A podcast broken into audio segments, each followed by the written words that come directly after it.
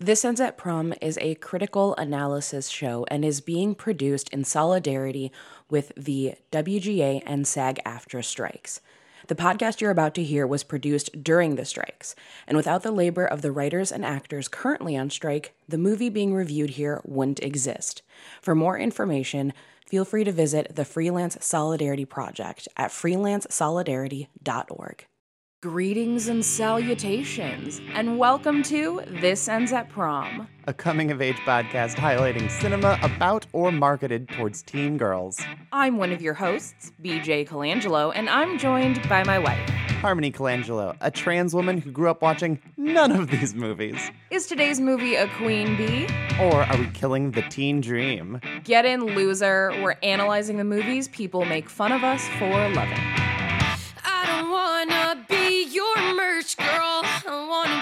your goddamn idol.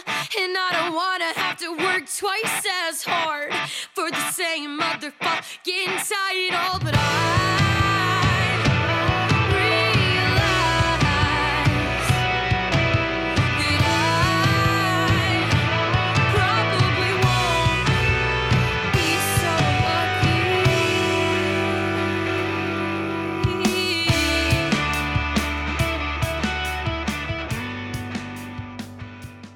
In our popular consciousness, writer director John Hughes' talky comedy drama The Breakfast Club stands as the definitive 1980s teen film.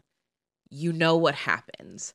Five conflicting high school archetypes are forced to spend an all day detention together. Anthony Michael Hall is the brain, Emilio Estevez is the athlete, Ally Sheedy is the basket case, Molly Ringwald is the princess, and Judd Nelson is the criminal. Ultimately, all involved discover they have a lot more in common than anybody thought. Ain't that something? Also, these 16 year olds are smarter than anybody else in the entire universe. Ain't that really something? This is how Mike McBeardo McPadden opens his essay on the Breakfast Club in teen movie hell uh, we'll be referring to this throughout the episode, but it felt like the appropriate way to start our three year anniversary episode. Yeah, like Breakfast Club just feels like the most obvious movie for us to be doing. Mm-hmm. And yet we've just put it off this long. We've been putting it off because we wanted it to be for a for a big moment, you well, know. It's the teen movie. It's it's the teen movie and also within like the first like 25 episodes of the show, we did the other two Molly Ringwald, John Hughes films. And it's like, oh, we can't just go through all of them immediately. exactly. So we are not only celebrating three years of This Ends at Prom, we are closing the book on the Molly Ringwald trilogy, which is wild to think about. She's got plenty more movies, but this is the end of her big three. The the the, the John Hughes films. Yes, the, the the John Hughes trilogy.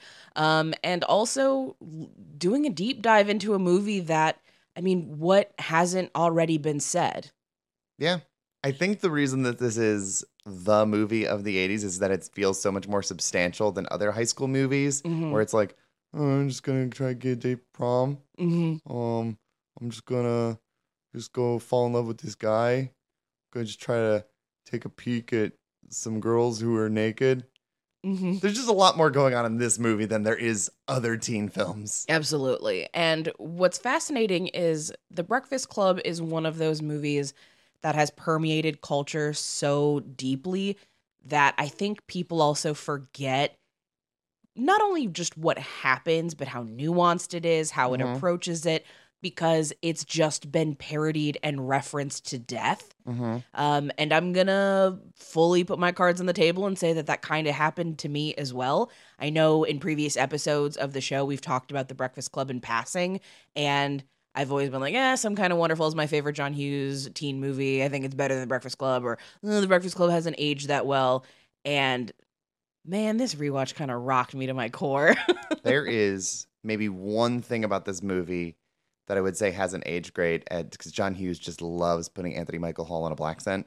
Yeah, he thinks For like it's the funniest scene. thing in the world. yeah. yeah over here sounding like Dusty Rhodes. he really does, though. Anthony Michael Hall's attempt at sounding black just ends up sounding like Dusty Rhodes. I'm gonna take that title from you, Daddy.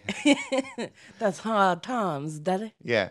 So like, I just, I don't, I don't, I don't know, man. I I thought I knew about the Breakfast Club. I thought I knew how I felt about the Breakfast Club. Mm-hmm. I loved this movie so much in high school because mm-hmm. it felt it felt worldly. It, knew something. Mm-hmm. It knew something was up in a way that a lot of other teen films didn't.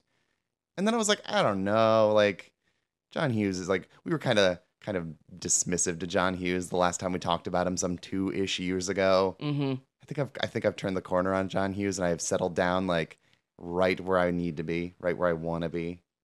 So you say you loved this movie in high school. Do you remember anything about your earliest experiences with The Breakfast Club? It was on TV. Okay. I mean, there's a good chance that like it's one of those things where like my mom may have loved this movie, but like she didn't like it. Like she liked Ferris Bueller. Mm-hmm. That was that was her John Hughes movie. Mm-hmm. But it's probably one of those things where like you're on TV and your parents go like, "Oh my god, blah blah blah's on TBS. You ever seen this?" And then you watch it. Mm-hmm.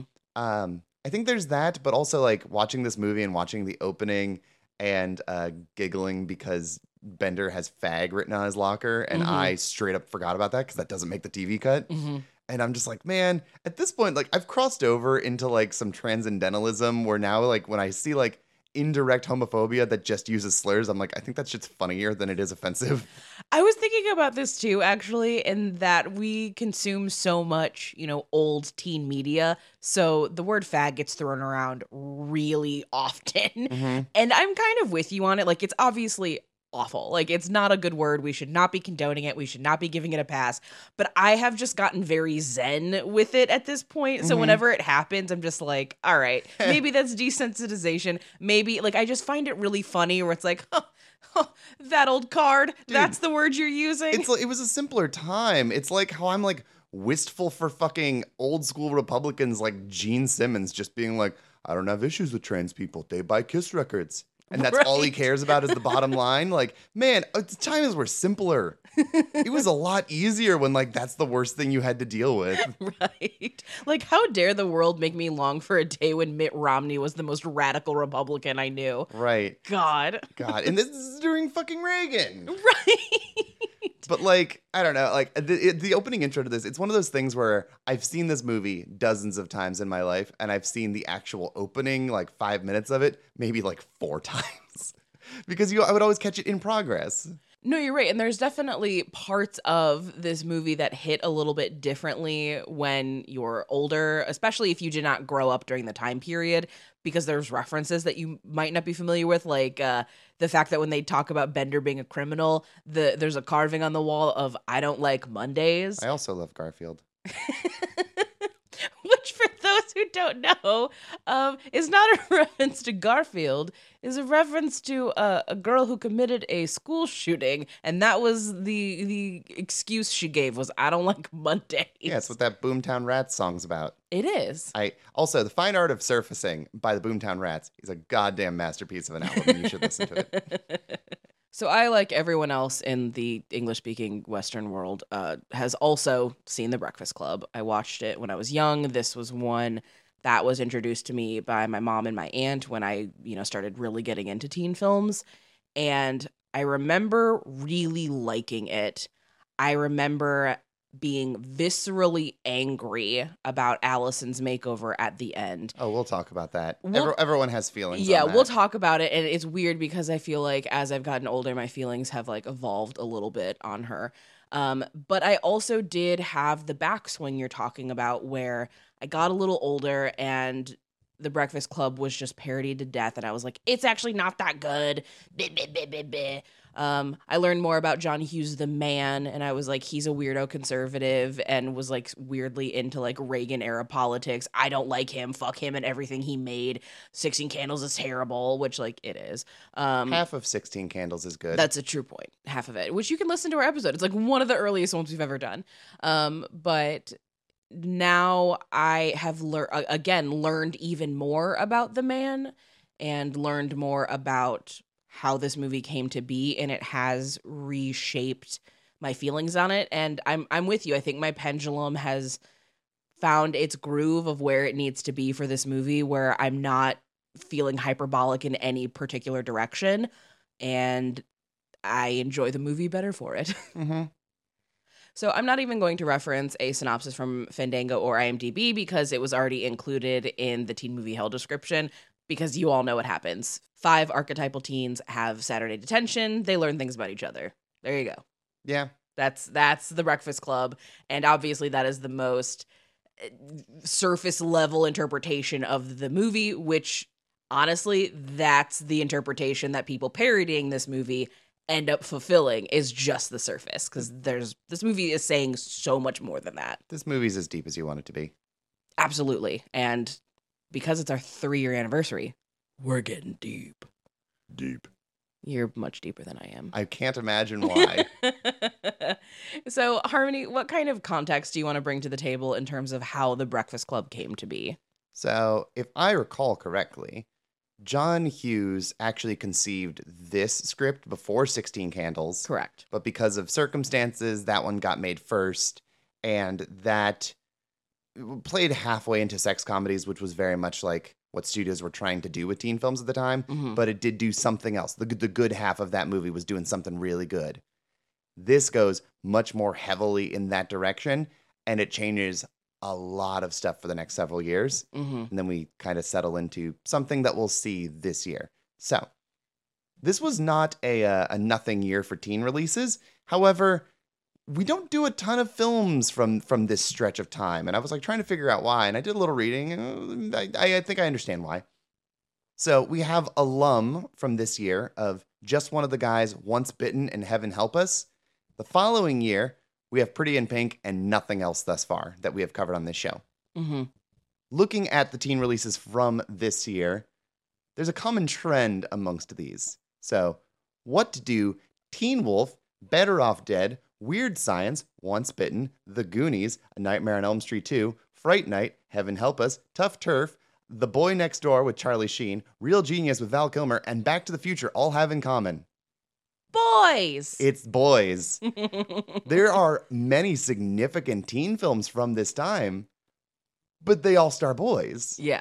And I think Breakfast Club kind of can get away with something where we talk about this all the time. Where like Back to the Future is considered a classic, not a coming of age teen film mm-hmm. because it stars a boy. Breakfast Club, it's like, well, there's three boys. Mm-hmm. So you mm-hmm. can kind of like scooch on by and it's not a love story and it's not about something fairly trivial that girls care about. Mm-hmm. But even if you expand outside of that, you have like St. Elmo's Fire, which is mostly men. Mm-hmm. It's mostly a Brat Pack movie with like two thirds of the cast being dudes. Mm-hmm. And then you get like just one of the guys, which is technically about a girl, but a girl in drag. Mm-hmm. You get Tomboy with Betsy Russell, mm-hmm. which is mm-hmm. about a tomboy.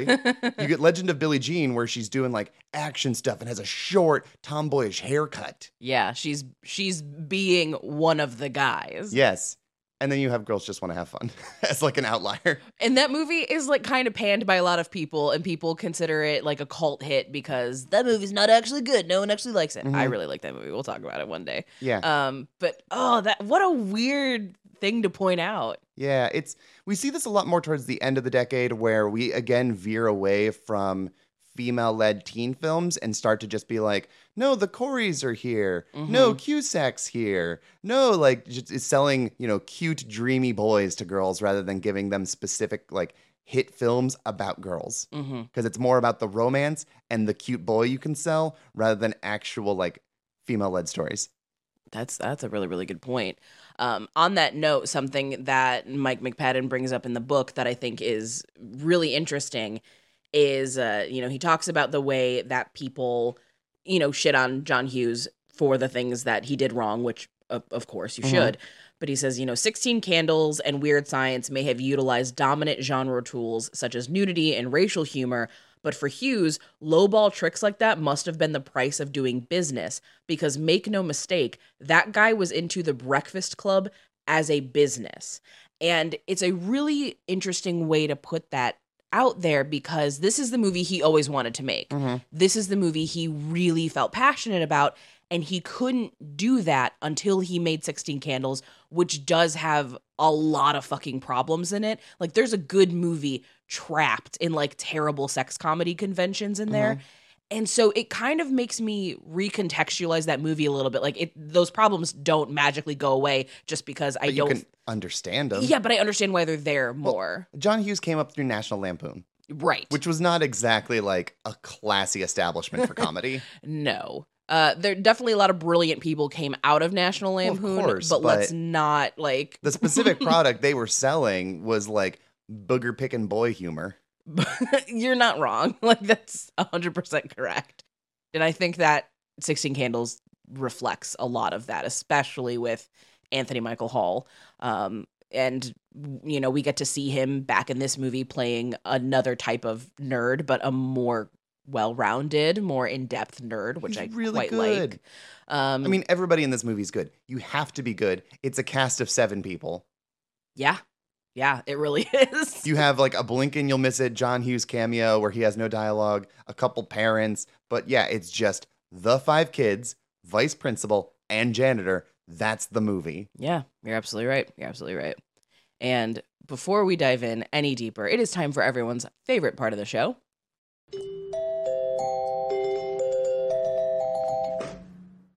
We're in the heart of summer prom party, and hopefully, you all are all surviving. We're, we're doing our best over here, consistently having to record without the air on in Los Angeles. It is, it is a lot. But we got some really fun stuff over on the Patreon for you to be excited about this month. Speaking of unbearable heat and no relief from it, for our Sadie Hawkins dance, we're covering a suggestion box film from a number of people. We're doing Holes and a, uh, a personal favorite from my neck of the woods, Tommy Boy. So we're talking about a, a boyish man in that one. For our musical milestones, we are going to be covering 90s Eurodance and Europop as filtered through like us filthy Americans, where we really just got like the cream of the crop over here. And this may or may not be inspired specifically by Barbie Girl.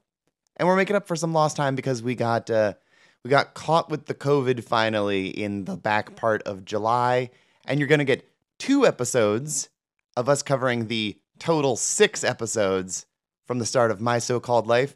You're also going to get a double dose of BJ's monthly newsletter to make up for us being too sick to do it last month, as well as the one for this month. In addition to all that, you'll get my fun indie playlist as well as access to the suggestion box where you can go ahead and throw in your own suggestions either for the Sadie Hawkins dance, the main show, or anything else. With this being August, it is officially going to be three whole years of this ends at prom, and we truly could not have done it without all of you. We even bought new microphones to celebrate, and hopefully, we sound way better to your to your ears. As always, if you're not able to financially support the podcast in any way, the best thing you can possibly do to support us is recommend us to a friend, rate, review, do all do all that fun stuff. Thank you all so much, and now back to the movie. Alrighty, so this is obviously an ensemble cast, and there's some fun things that I would love to share about said ensemble cast. So, Molly Ringwald playing Claire in Claire. This. Claire, it's a fat girl's name. You you know. Um, but but Molly Ringwald was originally not supposed to play Claire.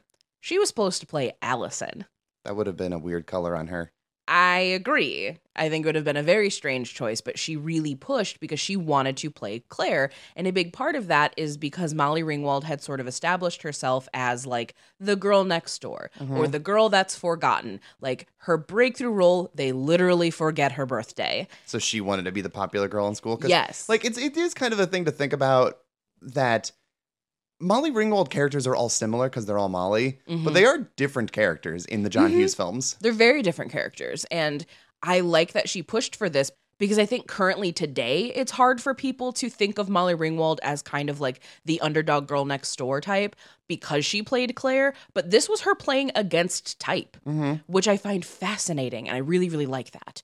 Um, then we also have Emilio Estevez as Andrew. He was not supposed to play Andrew. He was supposed to play Bender. Wouldn't have been a good look on him either. It it really would not have worked. No, it, uh, like I I think Emilio Estevez could be like a criminal, but also he's got like short guy energy in this. Yes. Because both of the other dudes in the cast are much taller than him.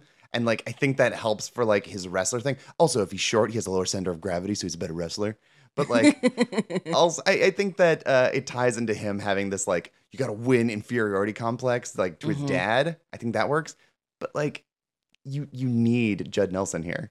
Yeah. He's and- such he's such a fucking force in this movie it has to be him. And what's so fascinating is so Emilio Estevez ended up being recast because they just they couldn't find an Andrew. Mm-hmm. That's where they were struggling. And I'm right there with you. I think that he's the perfect Andrew because you know, we find out that he doesn't actually like wrestling. So to me, this feels like a father who wanted their son to be successful in sports. He's not tall enough to play basketball. He's not big enough to play football. Mm-hmm. What are they going to do? Oh, he's got a, he's short. He's got a low center of gravity. We're going to put him put him in wrestling. Yep. So that like it all tracks. It makes total sense. Um so when they recast him that obviously opened the doors for Bender and here are some of the people who auditioned and were considered. Alan Ruck, uh, Cameron no. Fry, you know. No, that, I, I don't think that's right. No, uh, and this is eventually how he gets the role of Cameron because The Breakfast Club and Ferris Bueller's Day Off, um, many of the scenes were shot pretty much concurrently mm-hmm. to save money. So this is how he ended up playing Cameron, and thank God for that because Cameron Fry is the single best character John Hughes has ever written uh, for from teens, I should say. Nicolas Cage. That would have been awesome, and I think he could have done it. Mm-hmm but I still don't want it. I agree because I feel like it would have been too similar to Randy in Valley Girl. Yeah. And so that wouldn't have worked. And the person who was actually cast before they inevitably replaced him shortly before filming, John Cusack. I no. Cusack can't play tough guy. And that's exactly why he ended up getting recast because Hughes was like he's he's not intimidating looking. He's John Cusack. Like yeah. it's not happening. I'm legitimately racking my brain right now to try and think of the toughest role that Cusack's ever played. Is it Con Air? Maybe. Maybe Con Air. maybe I, I don't even he know. shouts a lot in that one so like maybe that makes him tough i don't know and so obviously he then gets replaced with judd nelson and judd nelson is also noticeably much older than the rest of the cast one he could assume he's been held back but judd nelson's definitely too old but yeah like, he's the 80s that's kind of the story for everybody exactly so yeah he's in his mid-20s uh, playing a high schooler he's he's a lot older um but judd nelson in this movie is so unfucking believably good he has to be. He, he, he has to be good. He's the leader. Yeah. Um. He. Oh my God. He's so incredible. Uh, so then they, you know, obviously Allison gets played by Ally Sheedy, and then Anthony Michael Hall once again plays Brian. Mm-hmm. He, th- there's just no way he was not going to. Um, so these are our our five archetypes, and it's very important to point out that they are playing archetypes and not stereotypes mm-hmm. because they all fall into their respective groups, but none of them are one dimensional. These are all very fully realized human beings. Yeah. And I honestly, this is something I really appreciated as the movie went on. Cause like I know what happens, I know exactly like the beats, but the way this movie actually like delivers information mm-hmm. piece by piece, you get little glimpses into like how someone actually feels. You start to see like what's going on behind their eyes in certain scenes. And it's really good. Like it's really smart about making these more fleshed out characters. Especially cuz like you think of the Karate Kid and how the Karate Kid is the most cliched film you can think of, but it wasn't cliched at the time. Mm-hmm. Everyone has just taken everything from the Karate Kid and now it feels really cliched. hmm These characters feel so cliched because everyone goes, man, those were really good characters. Let's just borrow that. Yeah. Absolutely. And the thing that's lost whenever people do that is that three dimensionality because, yeah, Andrew is a jock, but he's also dealing with like so much pressure at home and insecurity and he's just miserable and obviously we have the the criminal the bully character he's coming from an abusive household like it's he's not being a bully because he feels like it mm-hmm. he's being abused he's having a problem yeah like the, the the principle in this movie is the physical embodiment of what would be a villain mm-hmm. and he's he is a bad dude but like if you expand out from that one of the villains is the parents yeah so the breakfast club as a movie in my opinion is very anti-establishment and also kind of anti-parent. Mm-hmm. Um and it's not anti-parent as in like, you know, parents are the worst thing in the world, but it is anti-parent in the sense that a lot of the problems a lot of us have, especially when we're teenagers, are because our parents suck at their jobs. When you grow up, your heart dies. Yes. Like, and people have pointed to that line as like her being a melodramatic teen. No. But I think that there's some truth to that. Well, of course. Like, when you grow up, like, you have to make certain concessions about your dreams, about what you can afford, about like whether you have the time to even do the things you're passionate about, because like, you got to make rent. It's fucking hard out there. Like, there's a lot of circumstances that get in the way of using your heart and following your dreams because now you have pressure. Because if mm-hmm. you fuck up, you lose your car, you lose your apartment, you lose everything. Absolutely. And I think that there is a reflection to that where the movie does point out the ways in which these parents are also kind of trapped in the circumstances because the movie does point out, I think, with Brian especially, like the pressure that he's getting from mom to have good grades very much feels like it is rooted in you have to get a scholarship to go to college or your life's going to be over because we can't fucking afford to send you to college. Mm-hmm. Like that's the energy that I've always gotten from her, where all you would have to do is like communicate that effectively with your kids. Yeah. Like, don't just randomly harass and like emotionally abuse them without telling them like what's going on. Like don't do it in general, but there's a big difference between a parent putting so much pressure on their kids to succeed and and perform well because in your mind this is the only way they're going to go to college, this is the only way they're going to have a good life, this is the only way they're going to succeed because we can't afford this, we can't give it to them. So you've got to put all this pressure on them. Don't do that. Just have the conversation and be like, "Hey, here's the deal life is hard. It's a lot easier if you do X, Y, or Z thing. We cannot financially do that. So please work hard, try your best, earn that scholarship. And if you don't, we'll cross that bridge when we get to it. But this is the reality of our lives and our circumstances because I don't I don't know why parents don't want to just be transparent with their fucking kids. Yeah, I mean, you could say that like you're you're being a little more generous than I am with those parents. I think that they instill in their kids that they have to succeed from an early age as we see from the sister who has one line in this movie and gets so much heat from me. Yeah. Yeah. Like she is just agreeing with mom being like, yeah, you little fuck up.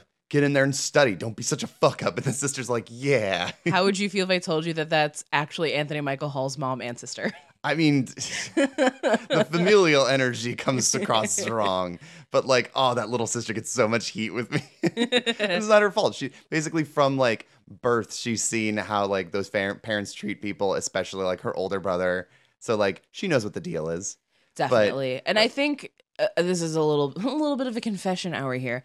I think the reason that Brian's mom specifically like it resonates with me on on a deep level is because I was very lucky, and I've talked about it many, many times on the show. I'm very lucky to have supportive, caring, loving parents. They did have their missteps. Mm-hmm.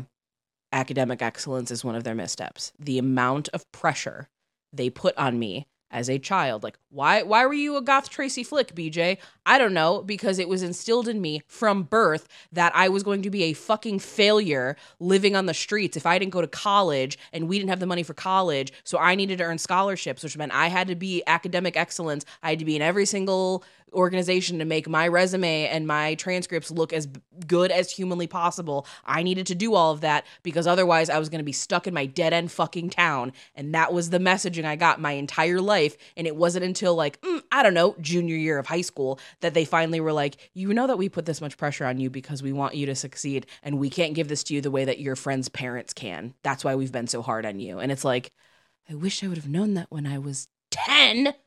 I, I think that like for me, knowing that like John Hughes loves uh suburban wealthy Chicago. Mm-hmm. That's his favorite version of Chicago. Those are his favorite kids to yeah. Dude on. lived in Lake Forest uh, towards the end of his life, and if you don't know anything about Lake Forest, um, at one point Lake Forest was the only place in America that had a McDonald's that didn't have tall golden arches. They were like low to the ground because we don't want to attract that kind of people. Oh, Lovely. Yeah, that's the kind of place he's from. It's like uh like that McDonald's in what is it, Strongsville? That's in like an in old Ohio bank. that's in a bank, so it's like a two-story McDonald's with fucking like Greek pillars. Yes, it's so weird. yeah, it's, it's, uh, it's, a fucking nice McDonald's, aren't it? It is. It's really fancy looking. But like I think that there adds something to this where like obviously we can say what we know about John Hughes and his conservatism, but like the parents are the villains and they're from a conservative wealthy part of Chicago. Mm-hmm so, what's that say about rebelling against Reaganism in the actual story itself? Right. And there's a lot of things sprinkled throughout that are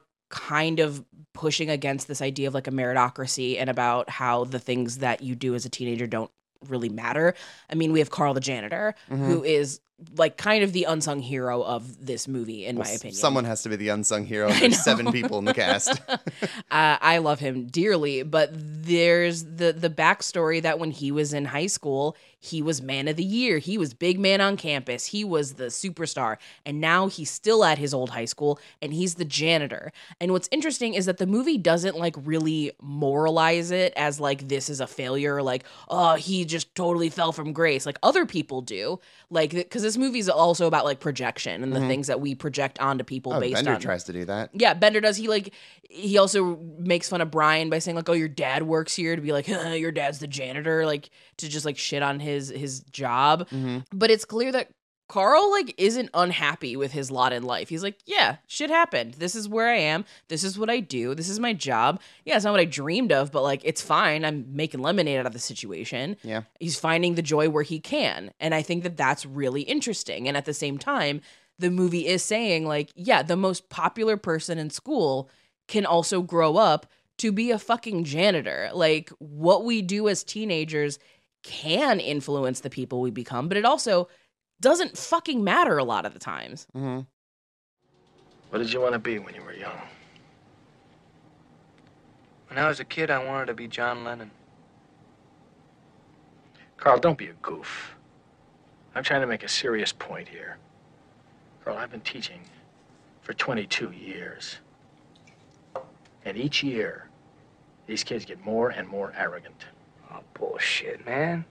Come on, Vern. The kids haven't changed. You have. You took a teaching position because you thought it'd be fun, right? Thought you could have summer vacations off.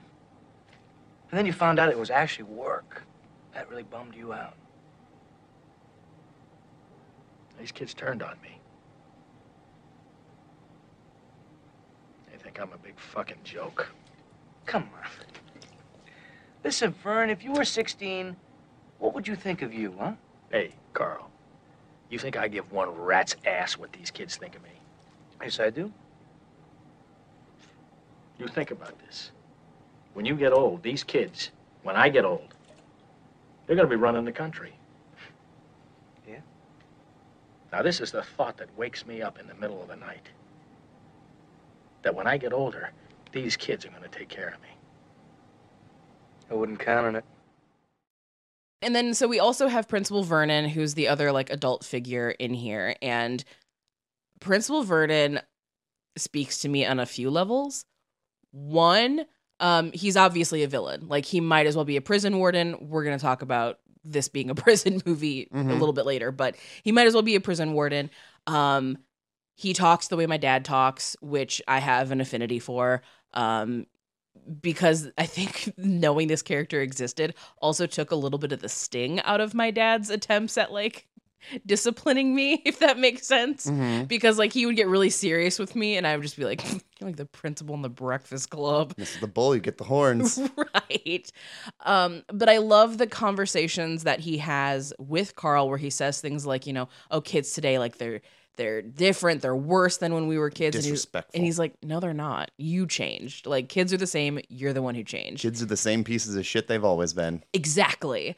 And I love that so much because I think that is something that even I have to like check myself on now that I'm getting into my 30s. And obviously, we share the same internet as teenagers.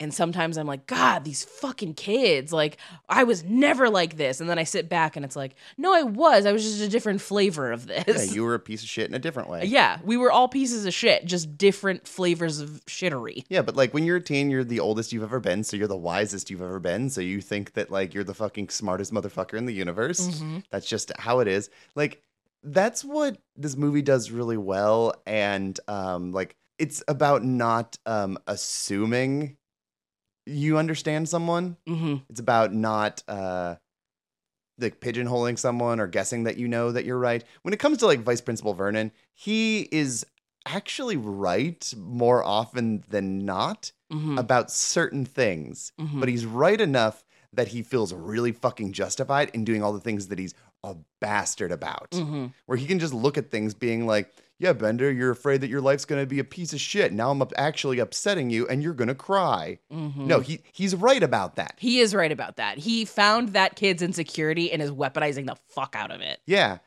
But then he's just like, cool, I feel justified right now. Mm-hmm. Like, I feel more powerful than you, and I have found exactly where I can pick at you and fucking ruin you for the next like eight Saturdays. Right. And also, I can be as mean as I want to you because nobody is going to argue with me. Right. Like the thing is like he's right in all of like the things that he's saying. That doesn't make he's what he's doing ethical. Morally right, right, but he's right. And like that's something that I think this movie does very very well is that every character is right. Yeah. All of them are right. Does it mean that they're correct? Does it mean they should be right? Mm-hmm. No, but all of them in their own perspectives and in their own ways are right. You and I have this discussion a lot off mic about this idea of understanding and accepting the way the world is versus looking at it through an idealized lens. Oh, the world is not idealized and accepting and expecting it to be is uh, very fucking foolish. Yeah. Like generously, you can say like, well, John Hughes shouldn't have included like gay slurs or Anthony Michael Hall putting on a black scent again in this movie. And I go, he shouldn't have. But also, that's absolutely a thing that high school boys do. So say what you will about authenticity. Right. And again, it's not saying that it is the right or proper thing to do or that it is encouraging behavior. It is saying this is how it was back then and it's shitty. And it was for several more decades. And yeah, and it's shitty. And like it's allowed to be shitty. Things are allowed to be shitty. Mm-hmm. A big problem that we've been getting into is that we've gotten so afraid of acknowledging how fucking shitty things are that now we don't know how to deal with the reality that things are shitty. well, like the, the problem that you have with people who can acknowledge that something sucks or acknowledge that something's wrong is you bring attention to it but then they go, well, my work here is done because mm-hmm. they don't know any other way of fixing things and they feel kind of powerless. Yeah. And not only that, this movie is also about the ways that we end up falling into these groups sort of as like defense mechanisms or safety. Oh yeah, I mean we're pack animals. Right. And when you're in the, you know, quote unquote wild of a high school, you have to figure out where you can fit just to get through it. And with that comes a lot of assumptions. We even see those assumptions on display with the ways that Principal Vernon treats the kids. Like he is so immediately hostile towards Bender because he views him as lesser than, he views him as a criminal, mm-hmm. and he feels justified in being shitty to him mm-hmm. because he's quote unquote a bad kid. And then you see him like you know he he has a, a sense of reverence for someone like Andrew even though Andrew is also there for detention. Like he also did a bad thing, but he's like, nope, uh, you're my guy. You go fix the the door with the screws. Well, I mean, guy boys boys will be boys right you know you can't punish a guy for one mistake he made in high school right he's very much got that energy towards andrew he's also like very kind to claire because she is somebody who comes from a lot of wealth and she's like a pretty popular he's girl. kind to the people who aren't fucking headaches for him yes it's basically like this transactional thing of like i will give you kindness if you give me obedience yes and then he ignores Allison because everybody does, because that's how the world treats the outsider type characters of like, I don't understand you, so I'm just not even going to engage. Like, that's very much how he treats her. And then when he gets to Brian, he's obviously like semi kind to Brian because, oh, he's a good student. You know, that's a good thing. That that's a that's a positive quality. But he's also still very dismissive to him because he's still a fucking nerd. Like, like that's the energy he brings to him. And it's a reminder reminder that even as we get older, the assessment of high school cliquery, I guess is the word that I'll use for this, sort of doesn't go away even as you're an adult. It, it, just evolves in a different way. Like, think about how when you're an adult and say you're at like a dinner party or something, I don't know, some sort of organization, somebody's birthday, and you're meeting a bunch of people that you don't know. You're schmoozing. You're schmoozing. Some of the first questions that you ask people are like, So, what do you do for a living? And the amount of preconceived notions that are attached to what someone does for a living is just high school cliques as adulthood. Mm-hmm. Because if I ask you, Harmony, somebody in your 30s, what do you do for a living? And you say, I'm a bartender. People are going to go, "What the fuck is a 30 year old doing as a bartender because they imagine people who do bartending are doing it like when they're in college or it's a stopgap to something else mm-hmm. because mm-hmm. our society doesn't understand that there are people who are career bartenders. Yeah. I mean, I've spent my entire adult life getting ending up in places I don't want to be that involves some level of schmoozing mm-hmm. and people go like, "Oh, what do you do?" and I go, "Oh, I I buy and sell vintage stuff." And they go, "Oh, Mm-hmm. and it's like nobody ever knows what to say about my fucking jobs. Right. Granted, like they are a chaotic resume of things that are, don't really click together very well until we settled into where we are now.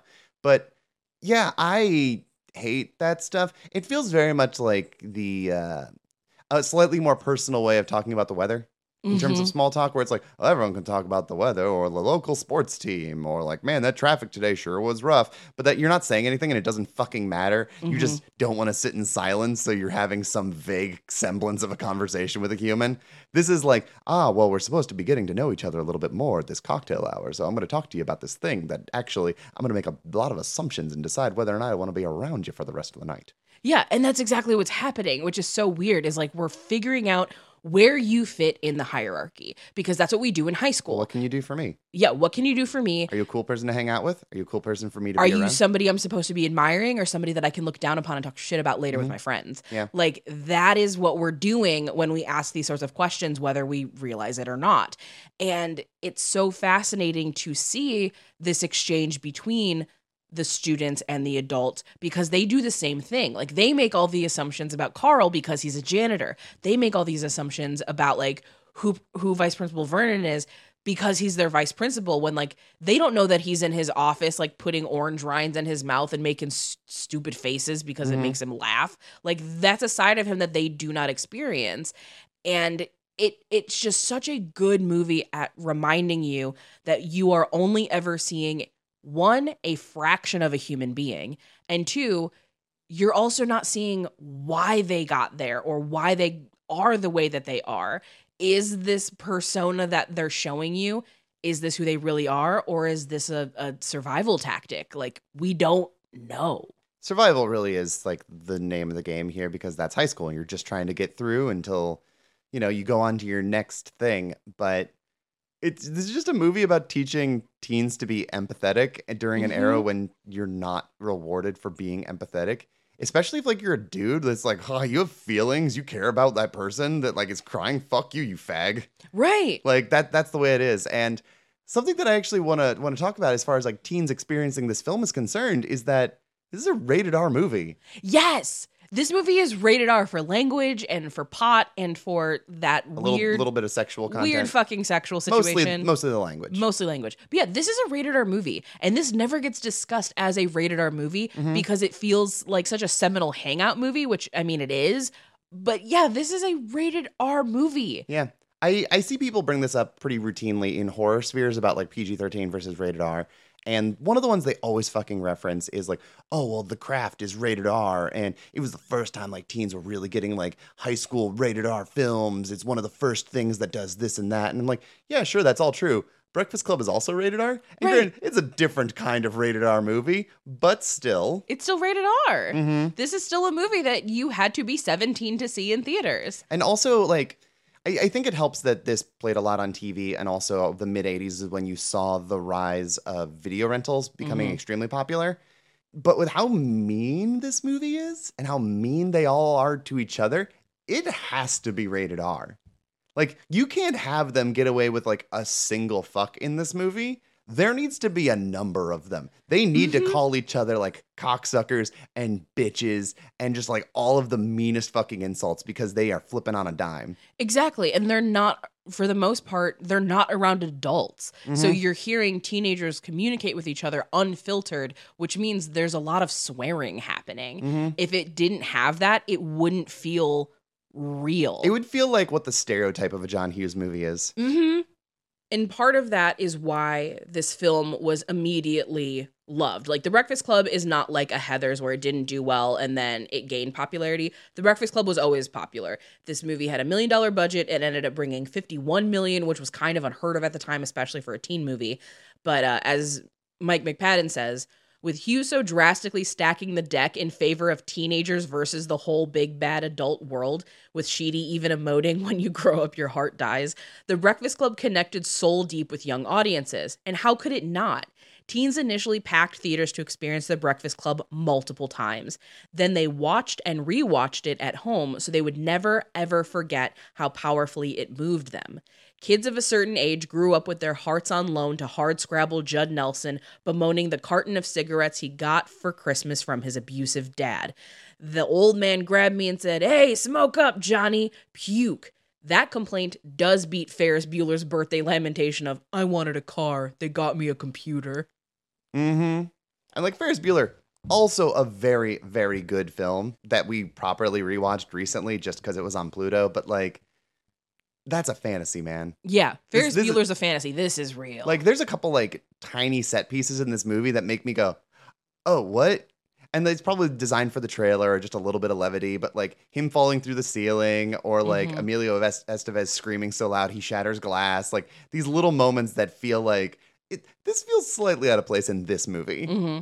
But I, I think they're just there because you need some teen convention either from marketing or out of expectation.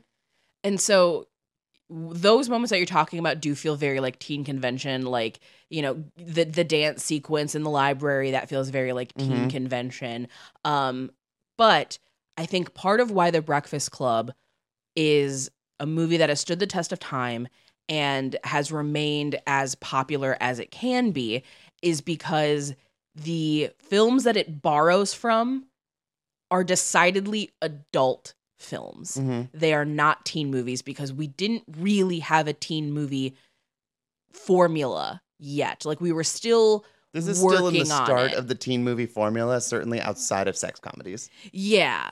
Like we had Fast Times at Ridgemont High at this point. We had American Graffiti, Rebel Without a Cause. Like we had those types of movies, but we didn't have like the those tried isolated incidents. Yeah, we didn't have the tried and true formula yet because John Hughes is the one who's gonna fucking perfect it. Um, and he's gonna kind of do it with this movie. But there are two very adult types of movies that The Breakfast Club uh, is sort of honoring.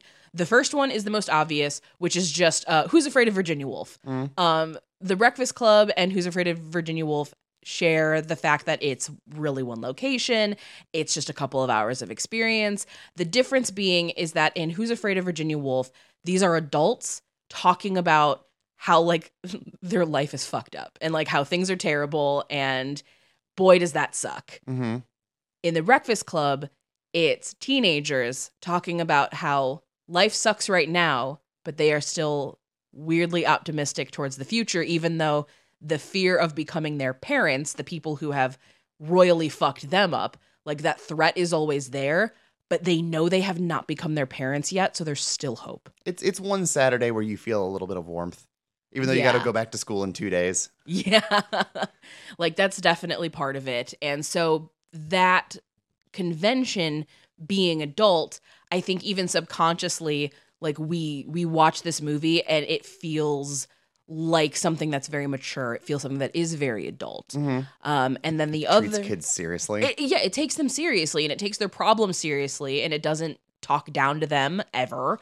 Um, so it has this feeling that is very adult that we're not very used to. The other thing is that The Breakfast Club is a prison escape movie. um, It just is. Mm-hmm. Uh, you think about the ways that this movie resembles uh, a prison escape movie. Uh, Shermer High School is very boxy. It's very uh, gray on the outside. It looks very much like a prison. When they are running through the halls, they are literally trapped behind bars because you have the the grates that are down the hallway, so people can't be running through the hallways. Mm-hmm. So they're literally behind bars. Um, you have the vice principal who's treating them like a warden. Um, at one point, to kind of like quell possible rebellion, he takes the leader, aka Bender, and throws him in fucking solitary by isolating him from everybody else. Uh, you know, Bender's going through the air vents, which might as well be somebody crawling through prison tunnels. Like, it's not subtle. And it's so not subtle that when they're killing time, they are humming the song from Bridge on the River Kwai, like the doo doo do, do, do, do, um, you mean that song from Little Rascals? Okay, it is also in the Little Rascals, yes. Um, but like that song became like is most well known for a fucking like prison camp war movie, and I think that that is such a smart choice for a movie about high school, which for a lot of kids does feel like a prison. Dude, school is prison because whether it's training you to go to prison or it's training you to go into military or be a factory worker. Right. Those are your three options in terms of how schools are set up. Right. Like we're lucky that it's starting to finally change, but especially in the 80s, it definitely like because we were not having like social emotional learning. We weren't having classrooms where people sat in circles yet. We were still very regimented, sit straight, sit in a row, sit down, shut up, well, face forward. Even like Ferris Bueller. It's all about escaping it and having like the fantasy of what it's not like and showing you just how fucking dreadful and miserable everyone is in school. Absolutely. And so this movie is very much also about that and it's also about the like it's the different prisons that we are trapped within. Mm-hmm. We are trapped in the physical prison of a school. We are trapped in the prison of the high school hierarchy that puts us into these different archetypal groups. We're trapped in the prisons of our own lives as teenagers because we have to deal with the parents and we feel very claustrophobic and eventually we all kind of fucking snap mm-hmm. because we don't also have the tools D- to deal with it because it's hard and it's scary and it's frustrating and you're you're not old enough to be taken seriously but you're too young to get away with things out of like the innocence of youth. Well, uh, as a as a teenager, you have no experience dealing with this stuff before, so you have no idea what you're doing. So just a bunch of people making it up as they go along. Um, something that I think is is really interesting to think about as I reflect on this. So we did Dirty Dancing, I think, last year, and I remember watching it and being fucking blown away because everyone had given these like surface level interpretations of what is going on in that story and that like Swayze's a creep and he wasn't. Mm-hmm. Like y'all need to just chill the fuck out. It felt like um 2000s and early 2010s era like people sharing Facebook member this stuff around or people having like uh, a reappraisal that they would have on like some trying to be smart like the writers at Cracked.com and they were not that smart mm-hmm. but everyone always would defer to these characters with like extremely simple interpretations and they would moralize characters in certain ways where it's like Bender's clearly the villain actually and um, he shouldn't be mean to Molly Ringwald. And I'm like, he shouldn't be mean to Molly Ringwald. But do you forget she is also a bad person? All of them are. They're just all kind of awful in different ways, but their awfulness is not irredeemable. Like yes. that's the important. They're young here. enough they can still fucking turn a corner. Like they haven't done anything that is going to set them off in a in a path where they cannot be redeemed. Mm-hmm. Like even to the point of Brian bringing a flare gun to school because mm-hmm. dude did not think things through, I guess, in terms of how he was gonna shoot himself with a flare gun. But yeah, like if you this is obviously very pre-Columbine, but if you bring a gun to school, an actual one, that's gonna set things off in a way that you can't be redeemed. Right. And okay, I want to talk about the flare gun for a half second because obviously, like, we learn that confession in a deeply emotional part of this movie. Mm-hmm. Like, he is in tears you know, Andrew's talking about how miserable he is. Claire's talking about how miserable she is. Everyone's talking about like how fucked up their lives actually are. And Brian basically is like, I was going to kill myself with a flare gun and then it went off in my locker the visual of a flare gun going off in a locker is so fucking funny to me. Yeah, we get like the the very start of the uh, movie. We see like you know scenes of the school, and we see like everything that burned down in his locker. right, like it's not like it's not a funny situation. Like it's deeply know, they all upsetting, but like you have to kind of laugh at the, the ridiculous of, like, of it. You're gonna shoot yourself with a flare gun. Well, it makes me think about that one time where this is gonna get dark, and I'm sorry but I was feeling particularly uh, sewer slidal uh, a few years back, and it was during Lent. Oh, and you were gonna gonna off yourself with a fish fillet.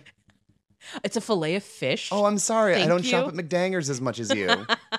uh, yeah, I was feeling particularly bad, and since I'm deathly allergic to fish, I was like, what if I just bought a fillet of fish and ate it, and then died?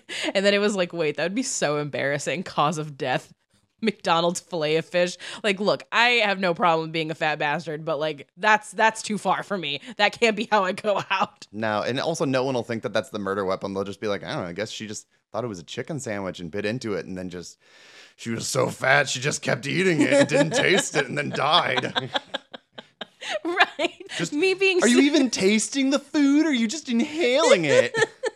like me being suicidal is not funny. Me having the thought process of dying by suicide by eating a fucking fillet of fish hilarious. Like that shit's hilarious. Yeah, like okay, but like I want I want to break down these characters and their shitty situations a mm-hmm. little bit here because I want to start with Bender because he's obviously the leader, he's the most obvious one. Yeah, yeah. So, in terms of school hierarchy and stuff like that, Dude fucks around, like he breaks the door, he gets weed, he does all these other things, and they just go along with it and they don't rat him out to the principal mm-hmm. because at the end of the day, even if they hate each other, especially at the start of this movie, they hate the vice principal more. Absolutely. Solidarity. exactly. And so like there's something about that that I really appreciate as like an element mm-hmm. where it's like, is the enemy of my enemy my friend?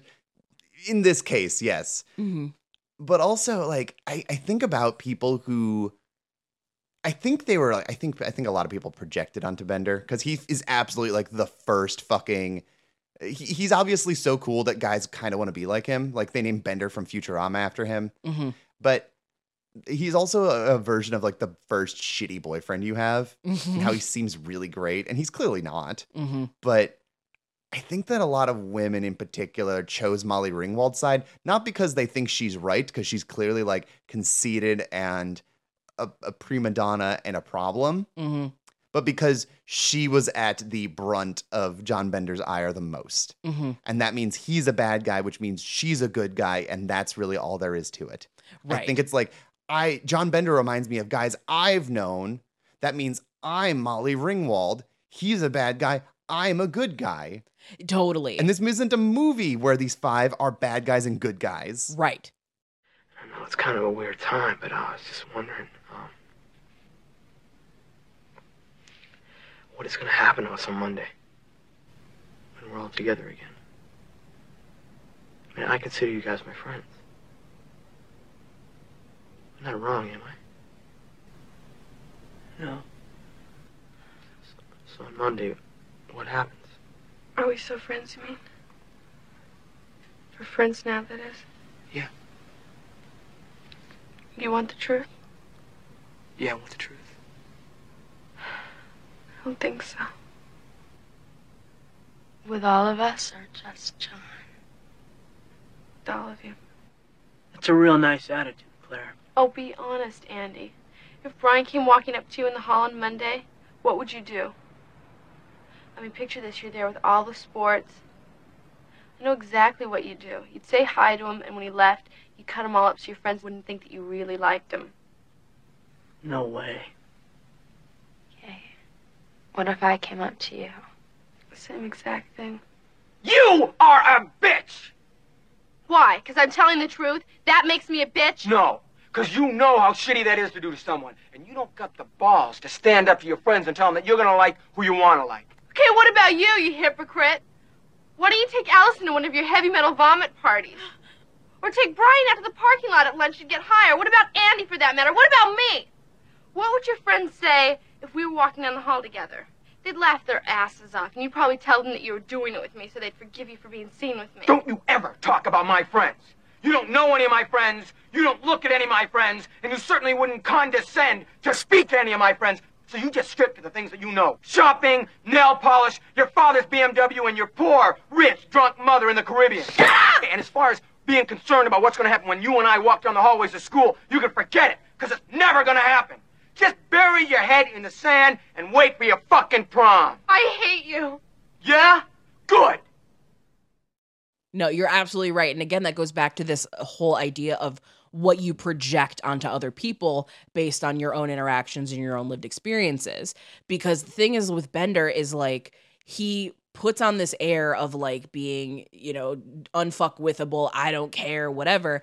But then you also look at his costuming, he is just swimming in layers of clothing. He is under like it, it's all shells right mm-hmm. because costuming in this movie very much is its own character um, as is the case with any great movie and so the fact that bender is covered in layer upon layer upon layer like that to me signals this guy wants you to think that he's confident, but he is deeply insecure. Oh, yeah. He is deeply unsure of himself.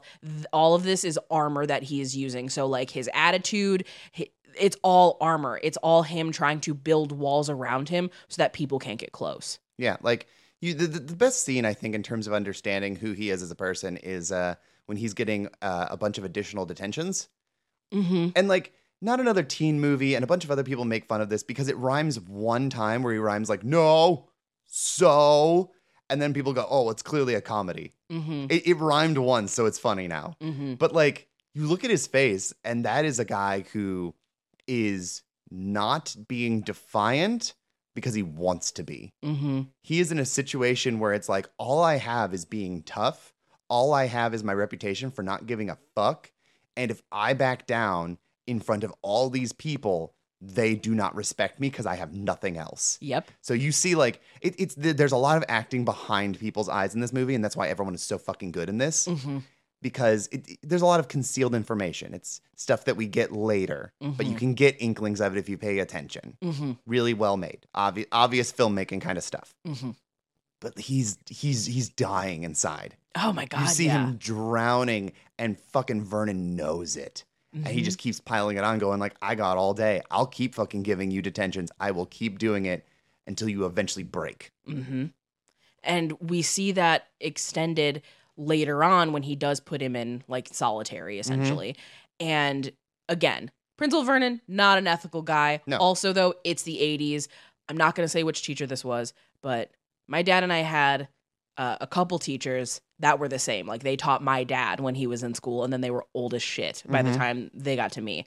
And he would warn me, he's like, that dude's a hard ass. Don't fuck with him. He's a hard ass. And I'm like, meh, he'll be fine. And my dad was like, the man hit me with a hockey stick. And I'm like, what? And obviously, like, there are laws now. You can't do that shit. Mm-hmm. But, like, that's the environment that he grew up in. Mm-hmm. So, again, Vernon doing this is like bullshit, but also this was not super outside the realm of possibility. Um, so when he finally does interrogate Bender individually. He's basically like, show me how fucking tough you are. Hit me in the face, like punch me. Come on, tough guy. Well, and like Bender has completely Vernon's not gonna hit him. No, of course not. He's like, give me a reason. Yeah. Give me a reason. Do something. And Bender is like disassociating in that moment. He is staring off, he's not making eye contact. And when he finally does make eye contact, he's horrified. Mm-hmm. And there's he's showing that vulnerability because there's no one else around him. Yep. He doesn't have to act tough. He can just be be like, no. And like it's the moment, like that scene is so important because it's the moment where the film reminds you he's a teenager. Mm-hmm. This is a fucking child. Yep. And, you know, so many people get aged up that come from rough homes or are a little bit rough around the edges, we age them up mm-hmm. all the time because we're like, oh, well, if they're going to act like this badass, then clearly they're old enough to understand the consequences.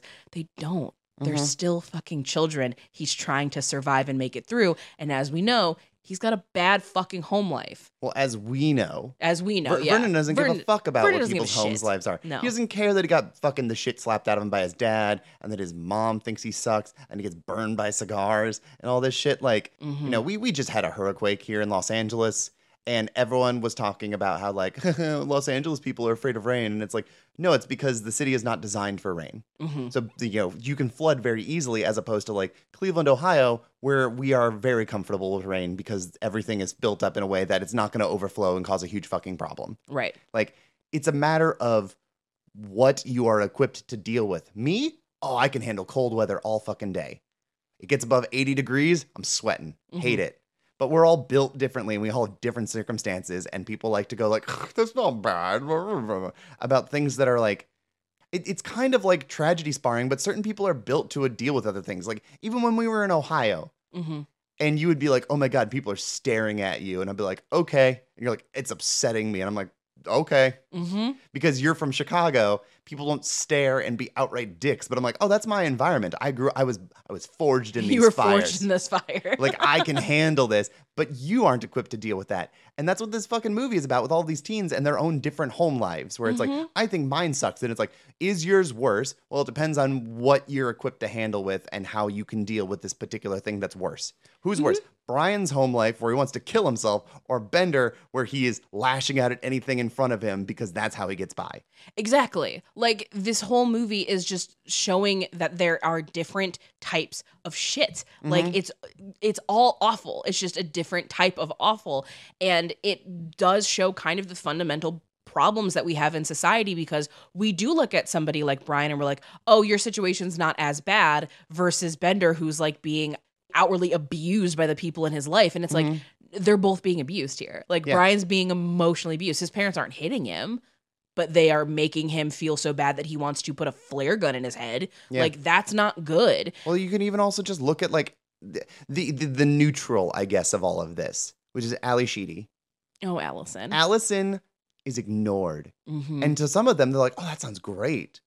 But that's neglect. That's neglect. She's being neglected. But that feels like the neutral situation between, mm-hmm. oh, good loving parents and bad, like clearly abusive parents. That's the neutral but that's not good. yeah, that like because we we we want things to fit in these nice tight boxes of good, evil, blah blah blah, but that's not how it works. Like it's not linear because being ignored by your parents to the point where they don't even know where you are on a Saturday and you're going to Saturday detention because you've nothing better to do mm-hmm. and you can sit in the back of a room and nobody's going to even really notice you're there unless you do something weird as hell like put Pixy Stix and mayonnaise and Captain Crunch on a sandwich mm-hmm. for people to actually pay attention to you like that is a that is its own type of terrible. Yeah, it's it's death by a thousand cuts. Mm-hmm. It's it's a very slow, painful uh, thing that's gonna that's gonna kill you. Mm-hmm. That's what neglect is. It's not like oh someone ignored me for like a week. It's like someone ignored you for seventeen years. Yeah, that's that will get you absolutely. And then everyone obviously at school ignores you and all that other stuff. But since since we're talking about Allison, let's talk about the the, the infamous end of this movie because. Mm-hmm it goes around all the time and mm-hmm. obviously gets put on our radar because we're a teen movie podcast but anytime someone's like biggest downgrade in cinema or like i'll never forgive this movie for this thing where she gets the makeover mm-hmm. and i think a thing that people neglect to realize about this movie is that what happens at the end of the movie is not the definite trajectory of where these characters are going to go forever. It's not, you know, infinite results in that in that direction. It's not the ends of their specific stories. Maybe she just wanted to feel noticed. Mm-hmm. People are going to pay attention to her and not think she's a weirdo, and they're going to go, "Hey, you look nice." Now, granted, you can say what you will about like you know getting Emilio Estevez's attention in this movie because like we need men's attention. That's a whole that's a whole other conversation we can absolutely go into. Mm-hmm. But maybe this is just a thing that she's going to do for now and go, I'm going to try to be a girly girl. I'm going to take this for a spin, even though I like the black shit around my eyes. Mm-hmm. And if it doesn't work, maybe I'll meet in the middle and I'll learn something from it. But people don't want to think about that. They just go, oh, well, this was a fucking tragic blow to goths and weirdos everywhere. Right. And so, because I'm, I'm very much of two minds about it, is that one, I think that it set up a, a, type of trope that I'm really uncomfortable with because again, this people took things from this movie and they didn't take all of the right things or they only mm-hmm. took the surface level because then we do see this in one of my all-time favorite movies, The Faculty, where they do turn Clea DuVall into like a lavender cardigan wearing girl and I'm like, Clea what the straight? fuck? What? What the fuck is that? Right. But I think the situation with Allison is different because I agree with you in that I don't think this is forever for her.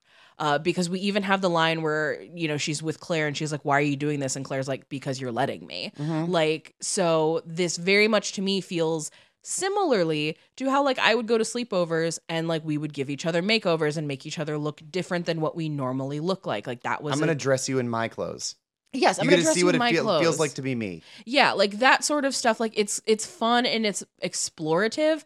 I mean, uh, I did this even as an adult. Uh, shout out to our friend Angie, who I Angie's a makeup artist, and I would go visit her while she was at work, and I would be like, "You do my makeup the way you want to do my makeup. Do my eyebrows the way that like look natural and not like I'm Robbie Rotten."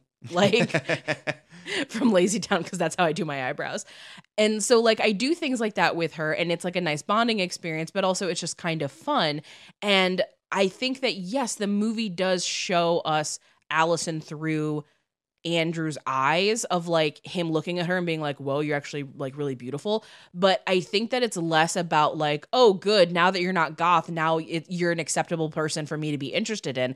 I think it's less that and more like she is now feeling what it is like to be noticed for mm-hmm. the first time because what she wears to me also feels like a defense mechanism of like, well, I'm already invisible. I would like to stay invisible. Mm-hmm. And that's very much what it is. But towards the end of this detention, she's bonded with them, she's made relationships with them. She kind of wants to feel something different. And what's different for her is being noticed and not being in the shadow. And so they take the shadow off of her. And that's what's happening here.